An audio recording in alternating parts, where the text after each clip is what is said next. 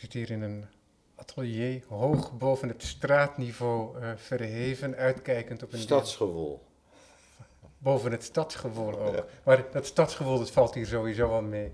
Want uh, we kijken uit gedeeltelijk op het, uh, op het Vondelpark. En om mij heen hier, achter mij en naast mij, prachtige werken um, van de kunstenaar die tegenover mij zit, Jeroen Henneman. Maar ook van kunstenaars die hij bewondert. Uh, we, zien hier uh, François Morellet, uh, Robert Mangold, grafisch werk. Um, dus je, je om, omgeeft je met je vrienden, als het ware in beeldende zin. Jeroen Henneman, u kent hem vast wel. Uh, dat is natuurlijk dat portret. Dat is mijn eerste kennismaking met Jeroen Henneman van Beatrix. Dat werd wijd verspreid voordat ik überhaupt nog veel had gezien van de kunst in dit land. En er is bijvoorbeeld dat prachtige beeld bovenop dat afschuwelijke gebouw. Het belastingkantoor langs de westelijke A van Bonnema, ja. Um, we hebben dan te maken met een cirkel met een pen erdoor. Althans, uh, dat is uh, wat het verbeeldt. Uh, Jeroen Henneman wijst naar boven, want we zien enkele exemplaren, verschillende variaties van dat exacte ontwerp. wat een abstract beeld op zich is en tegelijkertijd ook een historische referentie. Um, dus het is een autonoom werk het gaat een relatie aan met het gebouw en de functie van het gebouw. En tegelijkertijd is het ook een historische blik. En misschien is dat ook wel de manier um, waarop we dit gesprek gaan voeren. We gaan heen en weer, denk ik wel, in de tijd, want je hebt je eigen praktijk. Maar je hebt ook een grote liefde. Ik zei het al, hè, kunstenaars, eh, tijdgenoten, bijna tijdgenoten. Maar je kijkt ook verder terug in de geschiedenis, Jeroen Henneman. Klopt. Ja, ja. dankjewel dat je, me, dat je me hier ontvangt uh, in, je, in je prachtige studio. Um, ja, je bent dus bekend van die, um, van die lijntekeningen die uiteindelijk ook sculpturen zijn. Um, wanneer ben je daarmee begonnen? Ja, ik denk, dat is moeilijk te zeggen, ik denk twintig jaar geleden. Toen... Uh, ik ben altijd op zoek naar een symbiose van diverse technieken. En toen dacht ik, god, het zou toch mooi zijn als je een, een kunstwerk kon maken wat en een tekening is en een sculptuur. En als eerste heb ik toen een doos gemaakt, heel lang geleden. Een doos met open kleppen. Ja. Dus met veel vlakken, maar helemaal plat. Maar elk lijntje maakte ik toen nog uit een stukje hout. En uh, daar heb ik wat variaties op gemaakt. En, en, en uh, toen heb ik een hele serie gemaakt van hele grote staande tekeningen. Van uh, tafels met spullen erop, zo'n drie meter hoog. Belachelijke grote dingen. En toen ineens, maar dat waren natuurlijk allemaal min of meer rechte lijnen. En, uh, ik had nog niet in de gaten, en dat, ik ben ook niet, zo, dat ligt niet in de aard van mijn karakter, ik ben niet erg goed in het weergeven van organische vormen. Ja. Maar toen kreeg ik de opdracht om een portret te maken. En daarvan. Uh, nee, toen heb ik, toen maakte ik een tekening van uh, mijn grote liefde, Carolien. En toen dacht ik, god, dat zou mooi zijn om daar een staande tekening van te maken. En, en dat kreeg ik ook nog gelijkend, goed gelijkend. Het is wel allemaal millimeterwerk en er zijn technisch lastige onderdelen in zo'n portret. Alles moet natuurlijk ergens aan vastzitten, anders valt het naar beneden. En toen kreeg ik een opdracht van hier van het stadhuis in Amsterdam om een uh, portret te maken van de scheidende burgemeester Ed van Tijn. Dat is eigenlijk het eerste officiële portret wat ik toen gemaakt heb. Ja. En daarvoor, wat voor um, rol had het grafische, het tekenen? Uh, ik ben, toen ik klein was, uh, eh, wilde ik eh, technisch ingenieur worden. Ik wilde, wilde naar Delft, naar school, maar ik wilde natuurlijk eerst reizen. En die reis heeft nogal lang geduurd door Europa. dus die studie in Delft is er nooit meer van gekomen. Ik heb drie jaar rondgezworven, maar ik had altijd boekjes bij me waarin ik tekende. En ik heb een hele mooie, heldere, simpele tekenlijn. Dus eigenlijk kan ik al die tekeningen die ik toen maakte, zou ik nog weer in staande tekeningen kunnen vertalen. En uh, dat is de naam hè, die jij eraan geeft. Ja, ja zo noem ik ze. Ja, ik, ik, ik, maak een tekening na in houten stukjes en dan kan ik die tekening rechtop zetten. Ja. En dan is niet langer het papier de drager van de lijnen, maar de lucht is de drager van de lijnen. Ja. En maar toen ik terugkwam en uiteindelijk in Antwerpen ging wonen, toen eh, ben ik gaan schilderen en objecten gaan maken. Maar toen vroeg een Zwitserse verzamelaar, die vroeg aan mij, zou je 40 tekeningen kunnen maken die ik weg wil geven aan mijn relaties met oud en nieuw. Dat, uh, dat liet hij altijd uh, kunstenaars doen. 40 verschillende tekeningen? 40 verschillende tekeningen, ja. En dat had een bepaald formaat. De, de, de, ietsje kleiner dan A4. En daardoor, door alle, ja, ik moest dus helemaal weer opnieuw gaan tekenen. En, uh, maar daardoor is dat tekenen weer voor mij interessant gevonden. Dat is interessant, hè? Zo'n vraag van buiten. Ja, en toen heb ik eigenlijk heel lang niet meer geschilderd, maar alleen maar objecten gemaakt. En pas veel later ben ik weer gaan schilderen. Eh, te eh, tekeningobjecten? Nee, driedimensionale objecten. Ja, ja. Met uh, van alles. Nou ja, wat jij hebt gezien beneden in mijn atelier, zodat je een asbak ziet op een tafelrand waar blijkbaar heel erg hard op geslagen is. En die asbak en de peuken.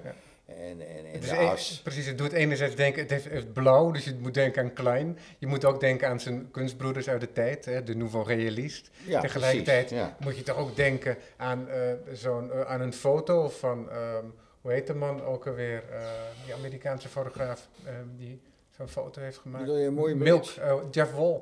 oh, ja, ja. Zo'n bevroren beeld. Dit, om mensen een beetje een idee te geven wat zich daar afspeelt in wat jij dan de kast noemt. Ja. Dat is een mooi verhaal trouwens ook, vertelde je me zojuist. Want dat is een werk dat je tentoonstelde. Het hing een dag in de galerie, die kast. Ja, ik had die kasten, ik had uh, vier kasten gemaakt. Uh, en in die kast... Uh, en in die kast zie je een driedimensionale gebeurtenis. Ja, echt een evenement. Bijvoorbeeld een stuiterende bal, zag je. En dan heb ik de lijn van het stuiteren, die heb ik gestippeld door middel van ultraviolet opnemende verf. En de rest is helemaal mat zwart. Dus je ziet helemaal de constructie niet. Je ziet alleen maar dat wat met die verf. Uh, waar, ik die verf op heb gesmeerd. Het is een klein theater, zou je kunnen ja. zeggen, die kast. En daar was ik net mee bezig. En die waren heel simpel allemaal van vorm. Dus wat ik nu zeg, een stuiterende bal. En toen uh, kwam ik op dat idee van die asbak. Ja. Maar dat was veel werk. Ja. En die tentoonstelling naderde. Dus dat was de dag voor de opening, had ik die af. Dus die hingen we op. Beeldschoon ding. Maar goed, dat was nieuw voor mij, dus dan wil je er toch altijd even naar kijken. Maar diezelfde dag na de opening kwamen de Amerikanen langs met de tram, langs de galerie, die was op de Nieuwe Zijds Voorburgwal. Er was een halte en die stopte en die keken naar binnen en die zagen iets. Die dachten, god, dat moeten we toch even zien. Dus zijn op het Koningsplein uitgestapt, teruggelopen in de galerie. En die waren helemaal ondersteboven ervan en die wilden dat hebben. De galeriehoudster belde mij of ik even wilde komen, want er waren, zij, waren leuke mensen die willen dat ding hebben. En toen uh, zeiden ze, ja nee, we willen het heel graag kopen, maar uh, we moeten de elektriciteit veranderen, geeft u daar toestemming voor? Want de Amerikanen hebben een ander voltage. En we nemen hem meteen mee. En we nemen hem meteen mee. En toen zei wist je, nou dat kan niet met de douane in een kist en zo. Nee, nee, nee, nee, dat hoeft niet, want we hebben ons eigen vliegtuig. Dus, uh, Ja, dus je hebt het meegenomen en toen zei ik een beetje plagen. Nou ja, ik heb dat ding eigenlijk helemaal niet goed bekeken nog. Eh, als jullie het ooit verkopen, uh, verkoop het dan terug aan mij. En wanneer was dit? En dit was in 69, 1969. Ja. En begin 1915. 2015. Vorig jaar. Ja. 2015. Toen kreeg ik een mailtje dat het te koop was. Want uh, de echtgenote was overleden, de kinderen waren de deur uit. En, uh, ze ging kleiner wonen en de hele kunstcollectie gingen ze veilen, maar uh, dit hadden ze aan mij beloofd. Dus, en ze hadden jouw opmerking nog steeds Ja. in het hoofd. Ja. Ja, ik heb ze zelfs ontmoet tussendoor. Ze woonde in Aspen, Colorado, Ja, dus ja. ik ben wel eens langs gegaan. Maar dat is mooi, hè? Want dat, eh, dat werk wat je dan heel even hebt gezien, Ja. wat net je atelier heeft verlaten, hangt nu weer beneden. Ja, het was fantastisch, want ik, ik in je eigen atelier. Er zat eh, een eh, plexiglas voor, dus ik maak het open.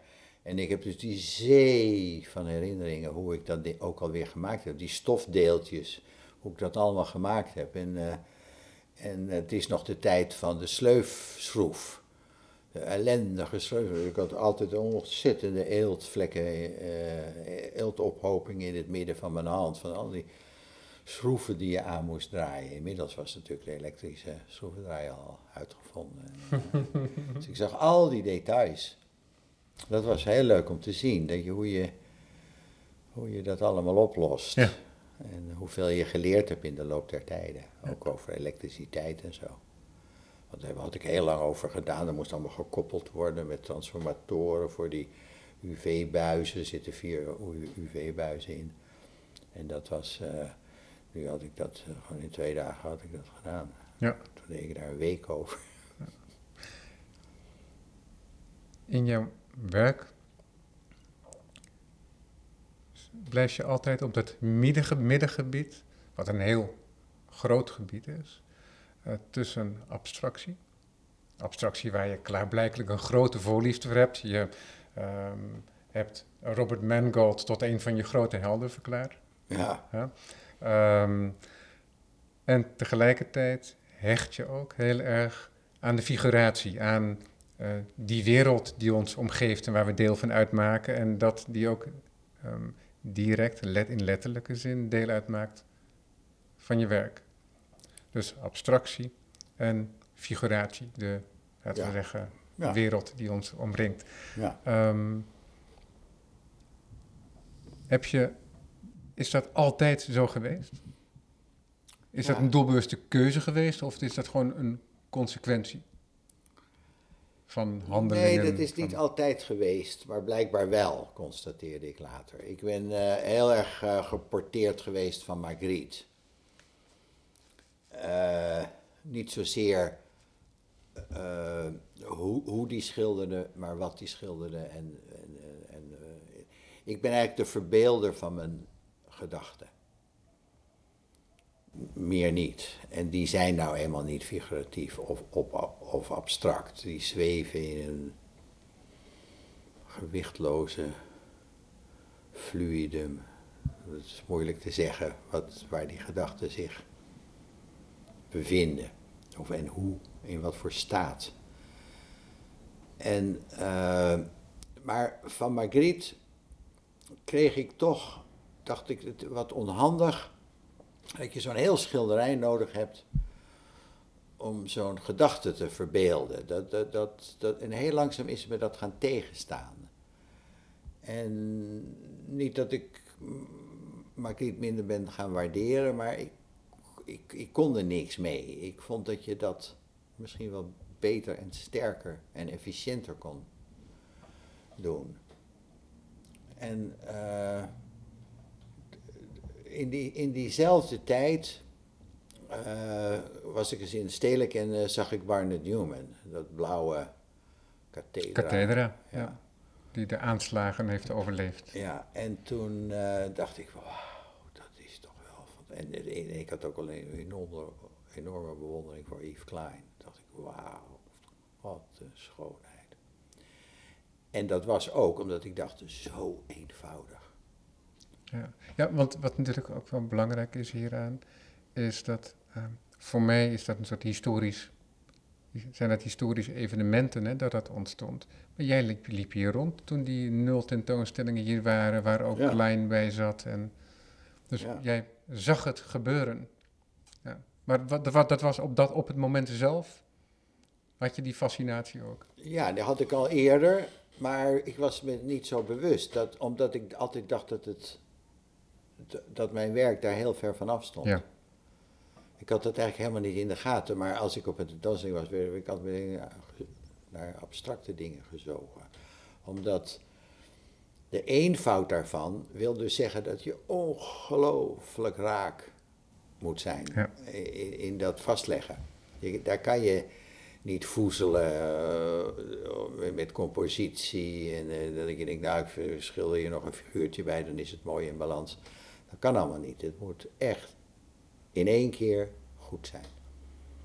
En eh, misschien de allereerste waarin ik mijn manier van werken zag, dat was Klein, Frans Klein. ja. Met die zwarte vegen. Frans Klein, Amerikaanse kunstenaar, ehm, is, is maar 50 jaar oud geworden, gestorven van een hartaanval geloof ik, Ja. waardoor hij niet een hele lange carrière heeft gehad, niet een heel lang heeft kunnen genieten van een net opkomende faam. Na die Tweede Wereldoorlog. Vriend van eh, Willem de Koning. Ja, van die hele club. Ja. Zelfs Rauschenberg eh, Ja, was al heel jong eh, bevriend met hem, als kleine jongen Ja. nog. Ja, en, En Klein die maakte een soort, laten we zeggen, kalligrafische schilderijen, om het maar even te karakteriseren op een, zou op je een eenvoudige manier. zeggen. Ja, ja. En, en, maar die, van die Klein weet ik hoe dat werk tot stand is gekomen. En dat, dat appelleerde heel erg. Hij ging altijd met een clubje vrienden naar Long Island.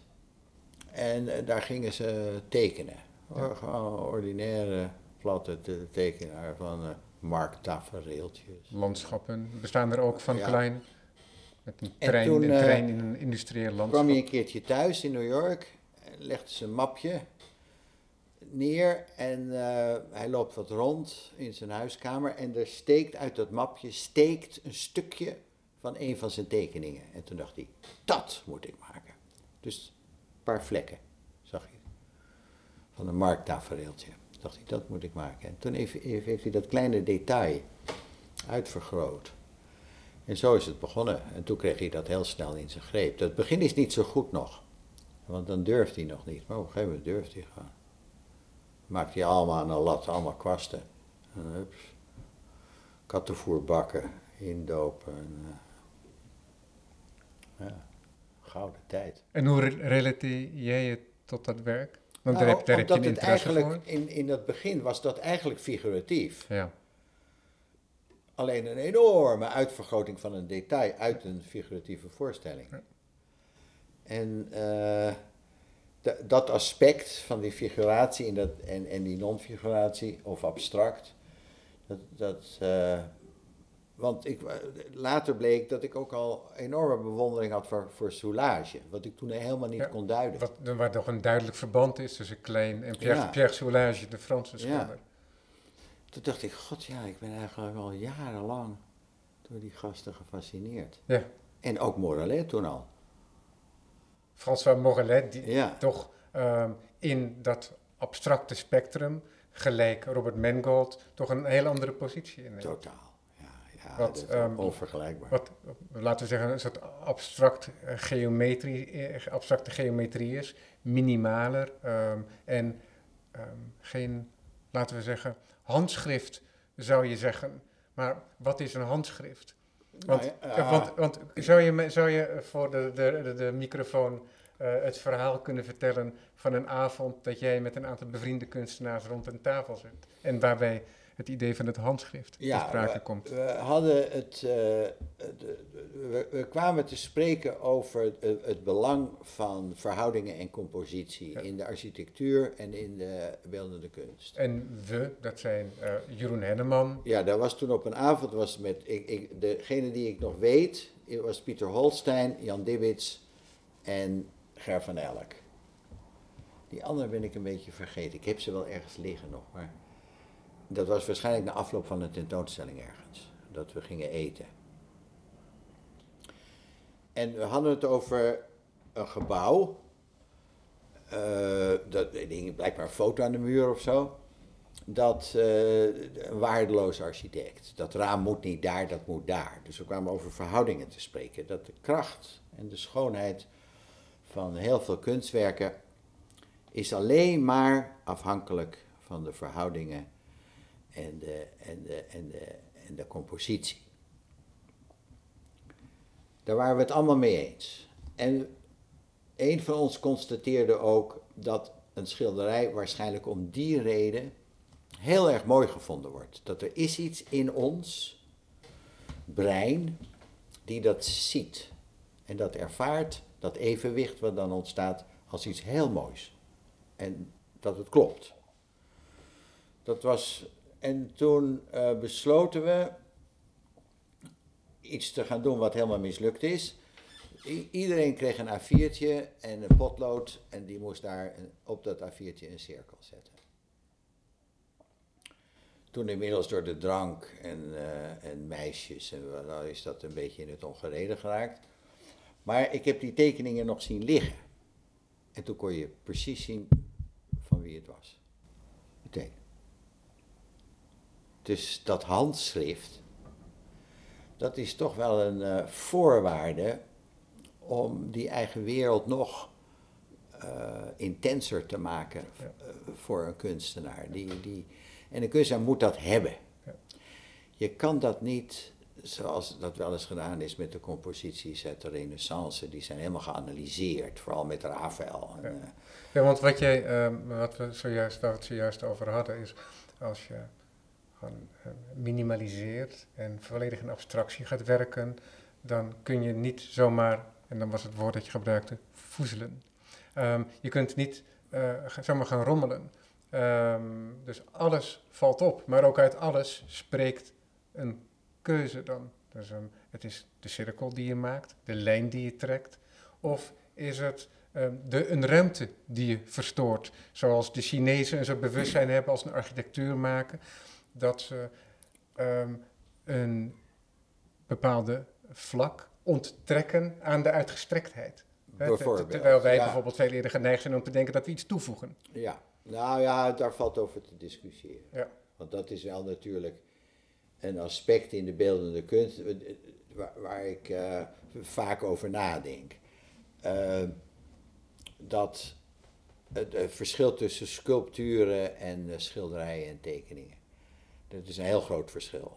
Dus die kan je ook eigenlijk niet zomaar zo gemakkelijk door Nee, want je, ziet wel, je, want je ziet wel eens eh, tentoonstellingen van eh, schilders die ook beelden maken. En dat blijven beelden van schilders. En je hebt echte beeldhouwers. Ja, Die, en dat is toch een, een. Je hebt ongetwijfeld figuren die van de ene rol in de andere kunnen stappen. En, ehm, maar je ziet dat dat een, een ander beeld oplevert. Ja, dat is ook zo. Nou ja, kijk, een schilderij heeft iets heel interessants. Een schilderij heeft geen begin en een einde. Dat is heel interessant. Het heeft geen begin en geen einde. Een, een muziekstuk, een boek, eh, allemaal. eh, schilderij is een van de weinige. Ik kan daar, dingen- filosofisch kan ik daarin meegaan, maar als je, ehm, je hebt eh, een schilder, laten we zeggen dat hij een gewoon traditioneel rechthoekig doek voor zich heeft. Ehm, het witte doek is het begin. Of is dat nog geen begin? Ja, want wat is het begin dan? Nee, dat Het, het begin ligt daarvoor, in de tekening, misschien in de voorbereiding. Nee, ik bedoel, een muziekstuk kan je alleen maar horen als het gespeeld wordt. Een boek kan je alleen maar lezen als je het opslaat en begint te Ja, lezen. het moet geactiveerd worden. Ja, en bij een schilderij, je kijkt en, je, en het is er. Dat is een heel groot verschil. Dat, de meeste mensen realiseren zich dat niet. Dat is bijvoorbeeld een van de fascinaties van schilderijen en tekeningen. Pak, het is er.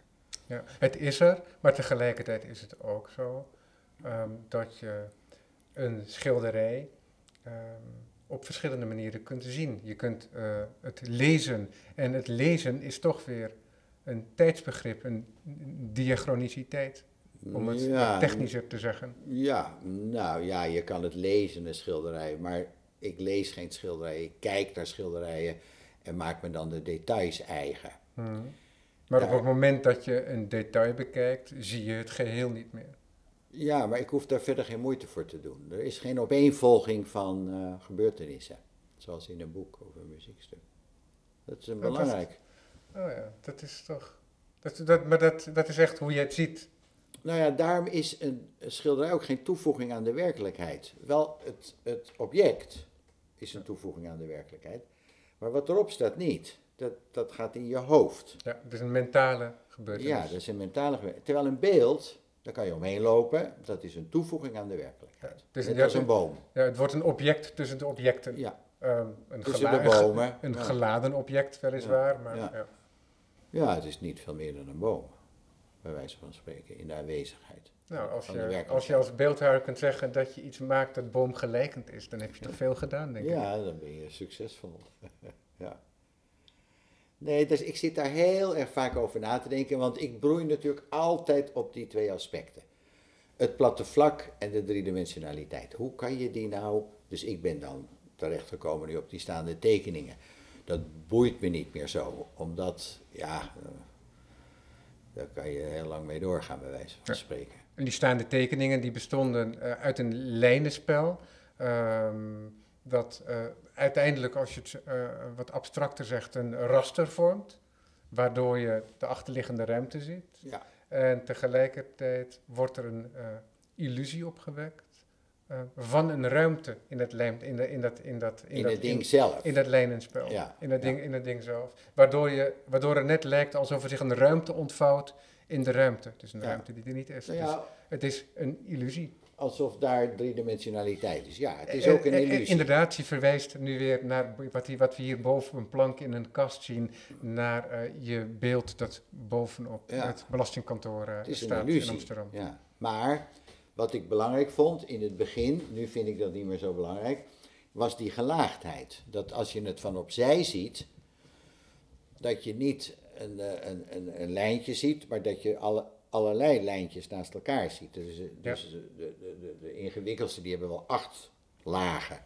Dus die worden ook echt dik als je ze van opzij ziet. Dus, dus die worden nog meer sculptuur. Maar nu zie Ja, dus dat je ook een soort desintegratie ziet van datzelfde beeld. ja, Of een andere Ja, de tekening presentie verdwijnt. in ieder Ja. geval. Terwijl als je een tekening aan de muur schuin beziet, dan eh, zijn je hersenen, die zetten hem nog steeds recht. Ja. Dat, eh, je kan best onder een hoek naar een schilderij kijken, dat is niet zo erg. Waarbij die, die staande tekeningen die vervormen. Ja. En dat zet- je niet recht, omdat je het beschouwt als Ja, driedimensionaal. je hebt ook, hoe heet dat verschijnsel ook alweer? Je hebt volgens mij is dat een schilderij van een holbeen.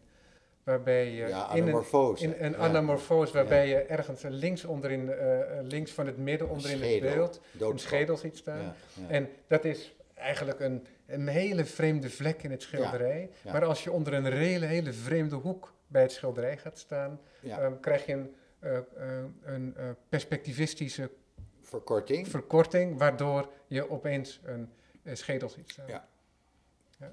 Ehm, wat duidelijk een functie heeft en niet louter spielerij is, maar wel een excess is. Ja, maar dat, heeft, dat zijn twee geldhandelaren, dus dat is ook een vanitas-achtige Ja. Interpretatie. Maar er zit tege- tegelijkertijd ook een relatie tussen ehm, die ontwikkeling, hè, de ontwikkeling van het perspectief, eh, Leon Battista Alberti in de 15e eeuw, ehm, en tegelijkertijd ook eh, toch een idee van een klare lijn. Ehm, Ja. hè, in die, bij die vroege renaissance mensen. En wat er in Nederland gebeurt, bij Mondriaan misschien al, maar ook eh, bij Vermeer wellicht, maar toch ook bij Jeroen Henneman, bij Jan Dibbets. En dan is het nou het geval ook zo dat bij Jan Dibbets en bij Jeroen Henneman dat perspectiefspel een rol speelt. Ja, Ik noem het nu spel. nou ja, wat het dan ook is. Ja, dat is een. eh, ik ben me er heel erg van bewust, want jij zei ook een illusie. Dat dat illusies zijn of een spel, daar ben ik me heel erg van bewust. En het is dus heel moeilijk ze daaraan te onttrekken. Ja. Daar ben ik ze ook steeds eenvoudiger gaan maken. En met, met de ruimtelijke suggestie minimaal. Want de ruimtelijke progressie van dat wiel op het dak van het belastingkantoor, Ja. dat komt alleen maar door het ontbreken van één lijn. Jeroen Enneman die, die, staat nu, die staat nu op eh, en loopt nu weg van de microfoon. Dit lijntje. Ja, precies. Dus, dus als, we dan, als we dan het wiel zien waar een pen doorsteekt, zoals het Een geval as, een was, as, een as. Een, een, een as, Ja. maar zoals eigenlijk ook het geval was met oude muntstukken, zodat ze gedragen konden worden, wat we nog kennen van de euren en zo, de geldstukken Ja. uit Scandinavië. Ehm, en dat die lijn, die as, aan één kant niet doorsneden is door de lijn van het wiel. Hij blijft open. Ja. En dat doet het beeld verspringen tot... Alleen dat kleine Ja. 15 centimeter lange lijntje Ja. zorgt. En daar ben ik altijd naar op zoek. De, de, om, zo, de- dat hele idee van illusie aan een minimale ingreep te ontlenen. Dat is, laten we zeggen, het inzicht van de tekenaar, Ja. Jeroen Enneman. Maar goed, dit gaat steeds over tekeningen. En Ja. nu ben ik bezig om te kijken of ik diezelfde symbiose kan creëren met een schilderij. En een driedimensionaal voorwerp. Daar zit ik al heel lang op te broeien. Ja. En tegelijkertijd die, ehm, laten we zeggen, eisen die je aan je werk stelt, dat het helder blijft, overzichtelijk, eh, volledig natuurlijk. Beeld schoon geproportioneerd. Ja, je lacht daarom natuurlijk, maar, het is, maar tegelijkertijd is dat jouw spel, toch? Dat idee van, kijk, ik kijk nu naar jou, we zitten in een soort kapel die zich hoog uitstrekt in het gewelf van het huis dat je bewoont, waar een deel van je studio is.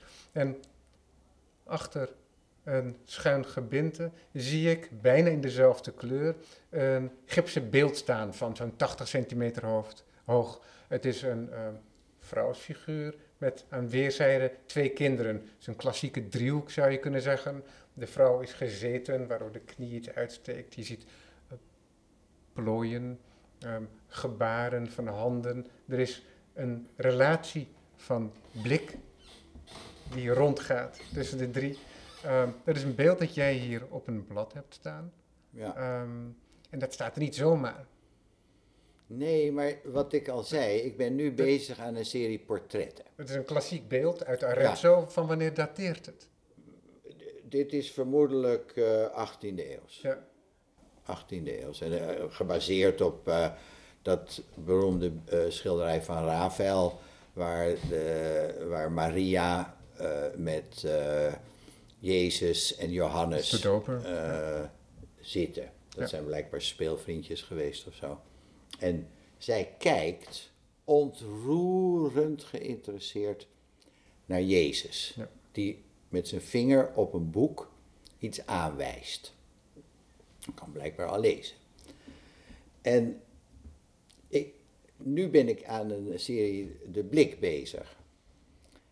En nu zie ik pas dat al die dingen waarom ik ze heb gekocht, die, die, blik is fantastisch. En ik heb ooit een lied toch gekocht van eh, Edward Munch, van een tijger, ook zie ik nu. Een tijger die we vanaf zijn linkerflank zien, Ja. de- het hoofd gekeerd naar de kijker. Ja, en die kijkt op zo'n fantastische manier. Dus dan later kan ik altijd terugredeneren waar dat toch vandaan komt. Dan denk ik, ja, dat komt van dat en dat komt van dat. Ja. En, eh, De zo werkt het, ja. ja. priemende blik. Ja. En goed, dat kan ik alleen maar achteraf. Ik, ik koop dat niet, dat ik denk, die blik, daar moet ik iets mee doen. Dat, dat, dat, Maar dat is interessant, want de- dat idee van die blik, dat is geen formalistisch, geen formeel element. Maar het gaat toch ook, hè, je hebt het over de blik. De blik tot onderwerp, dat is de relatie. De relatie ook dus van jou met je werk, maar ook van mij als beschouwer met je werk. En tegelijkertijd maak je een werk dat mij aankijkt. ja, maar het is nog veel ingewikkelder. Want ik lees nu net, Dus dat is dezelfde driehoek, als het ware, die ik hier zie in die eh, sculpturale verbeelding van het schilderij van Raphaël. Ja, maar het werkt nog ingewikkelder. Want ik eh, lees nu ook iets wat ik al gelezen had, van Harry Mulisch. En nu valt me een passage op die me nooit eerder was opgevallen.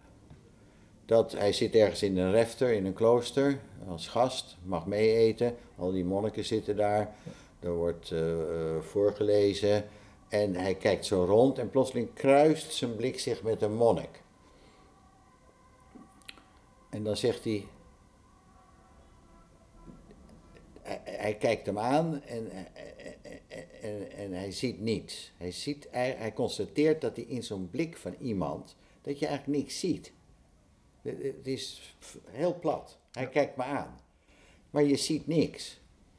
Nou, die, was, die passage was mij totaal ontgaan. Nu, nu lees ik hem. Ja. Ja.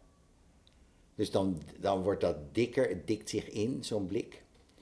Je krijgt allemaal andere ideeën. De, de- het, het begint een eh, wijd spel van uitzaaiende interesses te worden. En, eh, ja, en dan plotseling heb je zo'n onderwerp twee jaar lang. En dan heb je het helemaal bekeken. Op een gegeven moment denk je, ja, nu heb ik alle aspecten heb ik gehad. Want je krijgt natuurlijk met die priemende blikken die ik nu heb gemaakt, krijg je ook de ontroerende blik. En vandaar dat ik hier Ghirlandaio nog heb gebruikt, de schilderij van Ghirlandaio.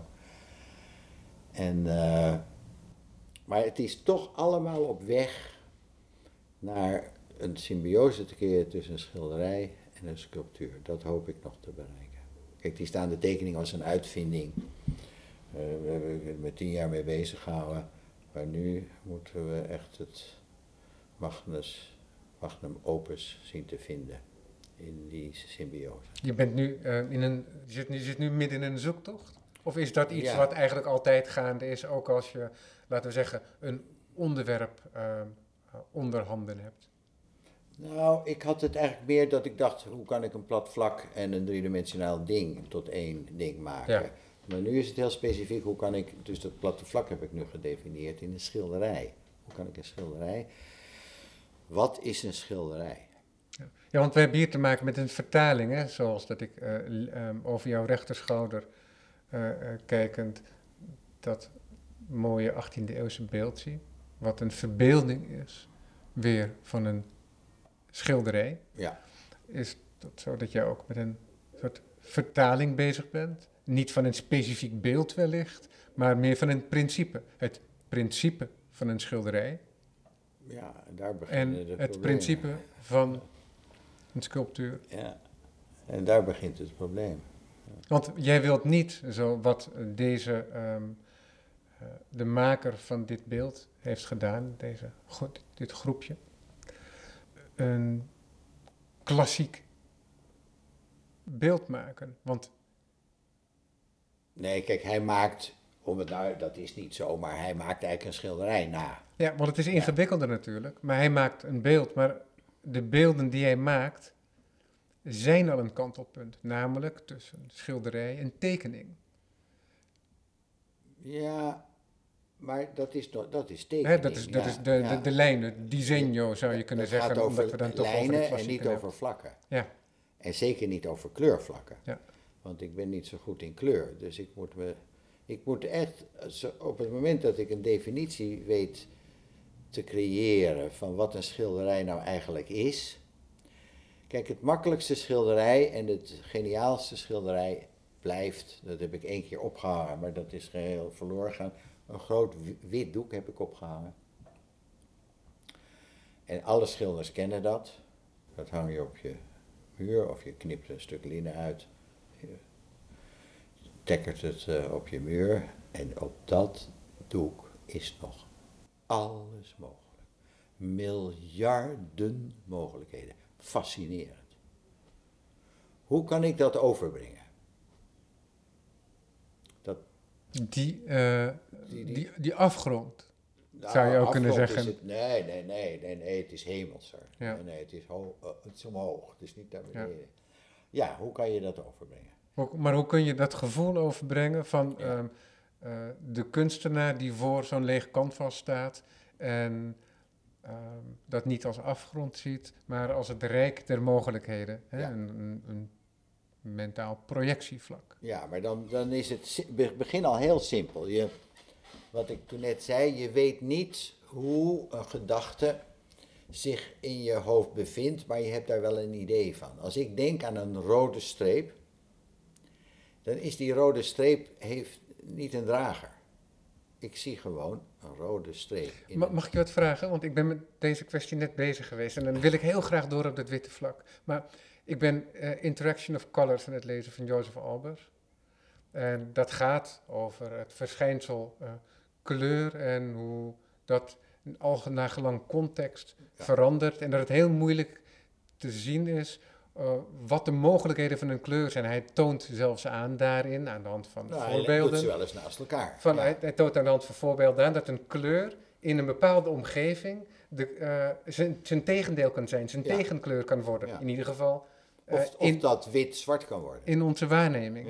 Ehm, en toen dacht ik, ehm, en, en hij opent het boek If One Says Red. En er zijn 50 mensen eh, ehm, aanwezig en die nemen de kleur, eh, eh, die stellen zich de kleur rood voor. Dan zien ze allemaal een andere kleur rood. En toen dacht ik, ja, maar mensen zijn helemaal niet in staat om een kleur in hun hoofd te zien. Misschien een conceptkleur, hè, het concept rood, eh, maar zie je kleur Ja, ik zie, in het hoofd? ja, ik zie die rode baan. Ja. Ik denk, oh, wat zou dat mooi zijn op Ja. dat witte doek. En daar, daar- je weet dat dat misgaat. Ja, want in je hoofd heeft het geen drager nodig. Heeft het geen drager. Dat is nou net waarom het, dat je denkt, jezus, wat mooi. Nou, hoe kan ik dat nou... Ik heb het geprobeerd met die... Ik heb een eh, zwart doek opgehangen en Ja. het zwart is fluweel. Dus het diepste zwart wat ik kan creëren. Ehm, het is een, een doek dat jij zwart hebt gemaakt, of je hebt gewoon een, Nee, een, een, doek dat van zich al zwart is. Nee, eh, opgespannen met zwart fluweel. Ja, ook op die manier. Ja. niet geverfd. Ja.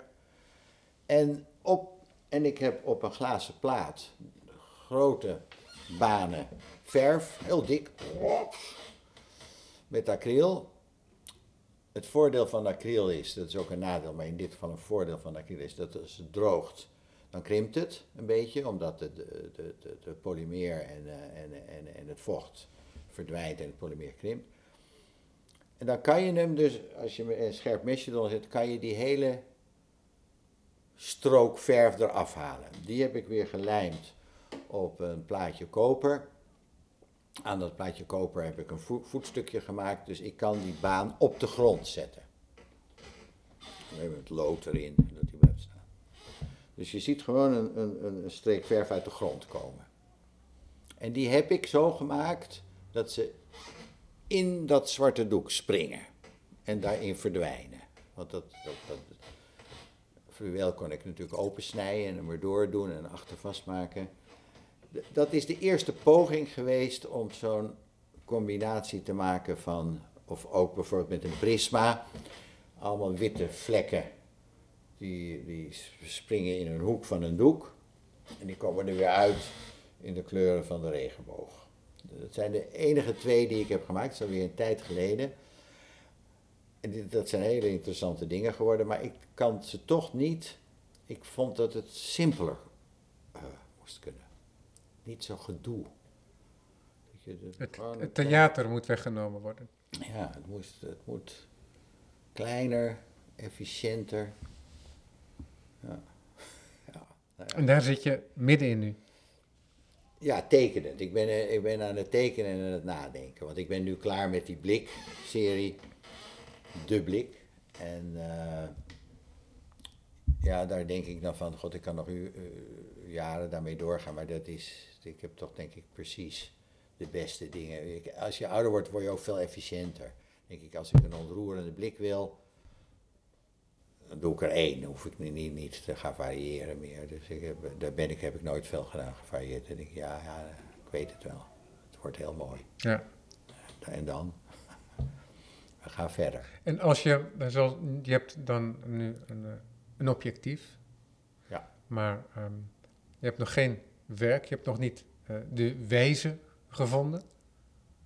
Ehm, is dat, wat voor periode is dat voor jou? Is dat prettig, Ja, dat, die, die ruimte, dat zoeken? Hè? Dan, Ja. want, want dat is eigenlijk Jeroen Henneman ehm, voor dat kale doek. ja. Nee, het, het is prettig, want ik ben in wezen een, een laborant. Diep in mijn hart. Een onderzoeker. Dat is wat ik het liefste doe. In mijn atelier. Als een eh, onderzoeker alles uitproberen. Hoe licht valt op blik. Wat je daarmee kan doen. Dat, dat- Het zoeken naar de juiste materialen dus Ja. ook. Of hetzelfde doen in een ander materiaal, waardoor er een hele andere context ontstaat. Ja. Dat is mijn liefde. Ja. Dus dat gaat dan tot diep in de nacht. Maar en ehm, hoe werk jij als laborant? Ben jij die laborant die inderdaad eh, met zijn rug naar de wereld staat en dan aan het kijken is? Want je noemde net zo van, ja, ik lees zo'n boek en dat gaat dan een rol meespelen. Maar dan zit je al in het proces van het maken. En nu zit je nog in het proces van het onderzoek. Ja. Heb je dan ook die open blik? Dat je inderdaad die relatie aangaat met literatuur of met andere kunstenaars, waar je altijd door omringd wordt, bijvoorbeeld hier? Ja, dat is moeilijk te zeggen, die wisselwerking. Achteraf kan ik het helemaal goed uh, beredeneren, maar Ja. van tevoren. Want soms dan zie je een kunstwerk wat je al heel lang aan de muur hebt hangen, of van jezelf of van een ander. Mhm. En dan zie je plotseling iets heel anders, omdat je met iets heel anders bezig bent. Ja, dus hetzelfde wordt iets anders. Een heel erg een aardig proces, heel erg leuk. Of dat je denkt, jeetje, ja natuurlijk, dat heeft hij daarom gedaan. Ja, na jaren. Het is interessant hè, dat wat er in jouw werk gebeurt, dat als je het op een andere manier bekijkt, dat het dan ofwel abstract is, ofwel nog een referentie heeft. Ehm, dat die ruimte die in het beeld zit, is, de, is, dat, is het altijd zo dat het die kanteling nodig heeft? Ja. Voor, voor, uit eigen interesse. Ik heb een eh, laatst op in mijn, dat grote atelier beneden, dat heeft strijklicht. Ja. Heb ik een eh, latje getimmerd op eh twee meter en een half hoog. Heb ik banen papier van 2 meter gesneden, 30 centimeter breed. En daar heb ik stukjes karton achter geplakt, dikker en dunner. En die heb ik weer geplakt op dat stukje hout. Dus al die banen vallen naar beneden, maar zitten niet in één vlak. Toen was ik dus heel dichtbij wat ik zoek eigenlijk. Er hing dus een wit ding met lijnen, maar daar zit schaduw. Dus het ding zelf was volkomen figuratief in zijn aanwezigheid. Maar als je het als beeldend kunstwerk beschouwde, dan eh, is het een abstract eh, kunstwerk. Maar de werkelijkheid is gewoon dat het gewoon een figuratief ding is. Namelijk banen papier, dat is nogal figuratief, en hun eh, schaduw. Dus toen was ik heel dichtbij. Maar wat er aan ontbrak, was dat dat niet duidelijk was. Ik vond niet dat het echt glashelder was. Is dat dan eh, uitvoering, keuze, materiaal of is het alleen context? Ja, dan kom, daar maar eens achter. Dus toen heb ik daar nog een beetje zitten knippen en vouwen en scheuren. En, eh, toen werd het weer te barok. Wel mooi, maar ja, dat interesseert me niet zo. Maar, en, en een ander probleem is, dat componeer ik dan helemaal op die wand. Hang je het op een andere wand, met andere schaduw. Ja, want dat werd vorig jaar zo, zo, eh, zo eh, levensgroot duidelijk bij de tentoonstelling van Matisse. Hè, dat je ehm, de, het is het ook weer de, de papegaai en de sirene, le, le, le, perroquet et la sirène, wat een van de eh, grote werken is van het Stedelijk Museum. Ehm, dat zie je dan opeens ook op foto. Dat hadden ze ernaast gehangen. En ze hadden die, ehm, de studio waarin dat werk werd gemaakt en dus ook waarin het hing, in zijn omgeving geplaatst. En dan zag je opeens dat het in de studio van Matisse destijds veel mooier was. Nou, het was ook al mooi in dat kleine zaaltje met dat eh, bovenlicht. Ja, ja maar, ik moet, maar ik moet eerlijk zeggen dat ik nu vond dat ik die relatie met dat... eh, het, was in, het is in stroken ge- eh, ge- onderverdeeld nu natuurlijk en het zit in, die, in, die, in zo'n lelijke aluminiumlijst. En, Ja, ja. En het is ehm, als een schilderij, als het ware, ehm, eh, uit zijn omgeving getrokken. En bij Matisse hing het gewoon op de muur. Ja. En bewoog het met de muur mee en om de radiator heen en dergelijke. En dan zag je toch dat die context, daarin waarin hij geconcipieerd is, Ja. dat daarin het beeld, ook al zag ik maar een zwart-wit fotografische zwart-wit representatie, dat je daar op zijn best Ja, ja. Nou, dat is een enorm probleem. Ja. Ik heb ook wel dingen gedaan met zilverpapier. Nou, en dan eh, zijn die zo, dan hang je ze ergens anders. En dan blikkert dat zilverpapier anders. Dus dan is, dat is niet je bedoeling. Ja, ja, of je moet, ja, en het is natuurlijk de kunst ook dat Jeroen helemaal iets maakt dat het dat ook overeind blijft in een andere omgeving. Ja, Hè? En dat is waarom je zei, lastig. dat is waarom je zei, ja, dat werk, dat is het nog niet. Ik kom in de buurt daarmee. Maar Hoe kan ik dat nou eh, pertinent maken? Ja. Dat het ook op een andere manier, manier precies weergeeft wat ik denk. Wat doe je dan? Ga je daarmee nu daar nog mee verder? Of heb je er alweer afstand genomen en zoek je het weer ja, ik ga elders? ermee verder, maar ik, ik zie dat dat een enorm probleem is. Dus dat je de- niet dingen met schaduwen moet doen, niet en met echte schaduwen moet doen, Ja. want die kan je niet controleren. Wat je wel enigszins kan controleren is schaduwen die van boven of beneden komen. Ja. Maar niet schaduwen die eh, van een, eh, een eh, verticaal voorwerp komen. Ja. Wel van een horizon. Dat is dan de constatering. Maar dat interesseert me juist niet zo. Want dan. eh, ja, hoe moet ik dat zeggen? Dat is dat, dat, dat oblong formaat interesseert me niet zo. Ja. En eh, het, het, het is dan een oplossing voor iets wat ik liever niet had gehad. Dus dan gaan we weer, weer wat anders doen.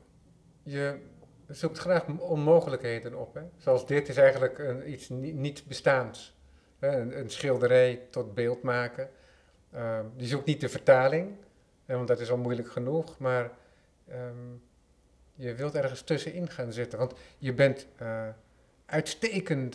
je bent de man van de disegno, zou je kunnen zeggen. Je bent uitstekend met de, met de lijnvoering. En tegelijkertijd is het zo dat je door je werk heen heel vaak ziet dat je toch ook ehm, het evenement opzoekt. Het evenement als gebeurtenis en dat je tijd wilt vangen in die lijnen. Dus het lijkt echt wel alsof dat een kenmerk is dat je jezelf een onmogelijke eh eh, kwestie oplegt Ja, om, om de laborant misschien wel eens, wel, Aan wel het- eens naar, te, act- aan het werk te houden. aan het werk te houden. Ja, nee, ja, nee dus je, ja, de lat ligt hoog. Ja. Maar wat ik wel heb ontdekt, dat heb ik met een velletje papier gedaan. Ik heb een, eh, een vierkant van hout gemaakt en op de zijkanten een strook hout en die heb ik minimaal twee keer laten golven. Minimaal. En daar heb ik papier op gelijnd. Dus als je het op de muur hangt, dan zie je wit vel papier. Maar door die hele lichte glooiing die ik heb gemaakt, is het wit niet overal hetzelfde. Want er zit natuurlijk toch de neiging van een schaduw, omdat daar een bobbel is. Toen was ik er heel dichtbij. En dat was ook dus ho- horizontaal, hè, want ik wist... Een hele andere manier weer, Ja. maar ook weer Ja. die benadering. Dus dan had je dat lege doek en dat lege doek had een beetje de kwaliteit van zo'n blauw ding van Yves Klein. Ja. Dat je dacht, het is, het is wel heel erg minimaal, maar wel erg mooi. Nu jij zo ehm, eh, je lade opentrekt met je probeersels in woorden, dat maakt toch wel heel nieuwsgierig. Ja, ja, ja. Nou ja. Is, dit, is dit een worsteling? Want ik, ik zie hier een glimlachende man voor me die heel veel plezier heeft om te vertellen over zijn werk. En kennelijk het geen enkele moeite vindt om ehm, dat element van ever tried, ever failed, try again, Ja. fail again, fail better, hè, Beckett, om dat zo te, te delen. Nee, daar geniet ik van. Ja, Ja, want het is zo verwachtingsvol. Nee, ik sta er wel eens vroeg voor op. Dan, eh, dan heb ik s'avonds, s'nachts zitten tekenen en dan eh, ga ik slapen en na zes uur sta ik op en dan ga ik eh, kijken of, het, of die gedachten om te zetten zijn in, in concrete bewijzen.